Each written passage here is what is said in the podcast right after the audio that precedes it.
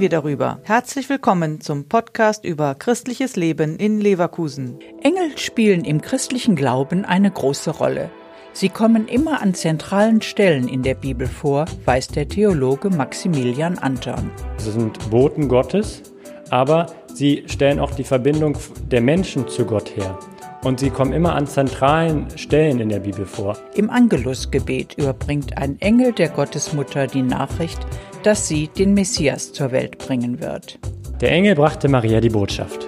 Engel, sie sind Boten Gottes, Helfer in der Not und Schutzengel. Aber wie sehen die himmlischen Wesen aus? Marc Chagall hat viele Darstellungen von Engeln gezeichnet. Einige seiner Werke sind aktuell in Manfort in der St. Josef-Kirche zu sehen. Dr. Hildegard Heidke-Benke ist Kunsthistorikerin. Sie kennt die Lithografien von Chagall und die Bedeutung von Farben. Da ist ein Engel, nur in den Farben Gelb, auf einem weißen Grund und nur in schwarzen Umrissen festgehalten. Und da spielen die Farben schon, denke ich, eine wichtige Rolle, weil das Gelb ja oft für ihn eingesetzt wird zur Lichtglanz, als Lichtglanzherrlichkeit in Verbindung auch mit dem mittelalterlichen Gold.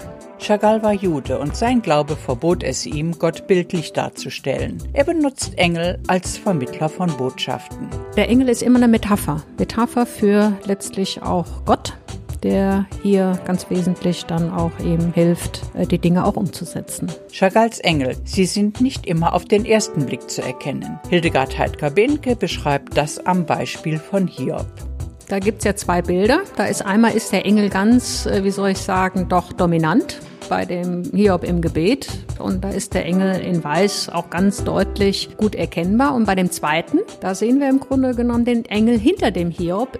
Den Engel hinter Hiob suchen, das können Sie noch bis zum 8. November in Manfort in der Kirche St. Josef. Anne-Marie Habermann.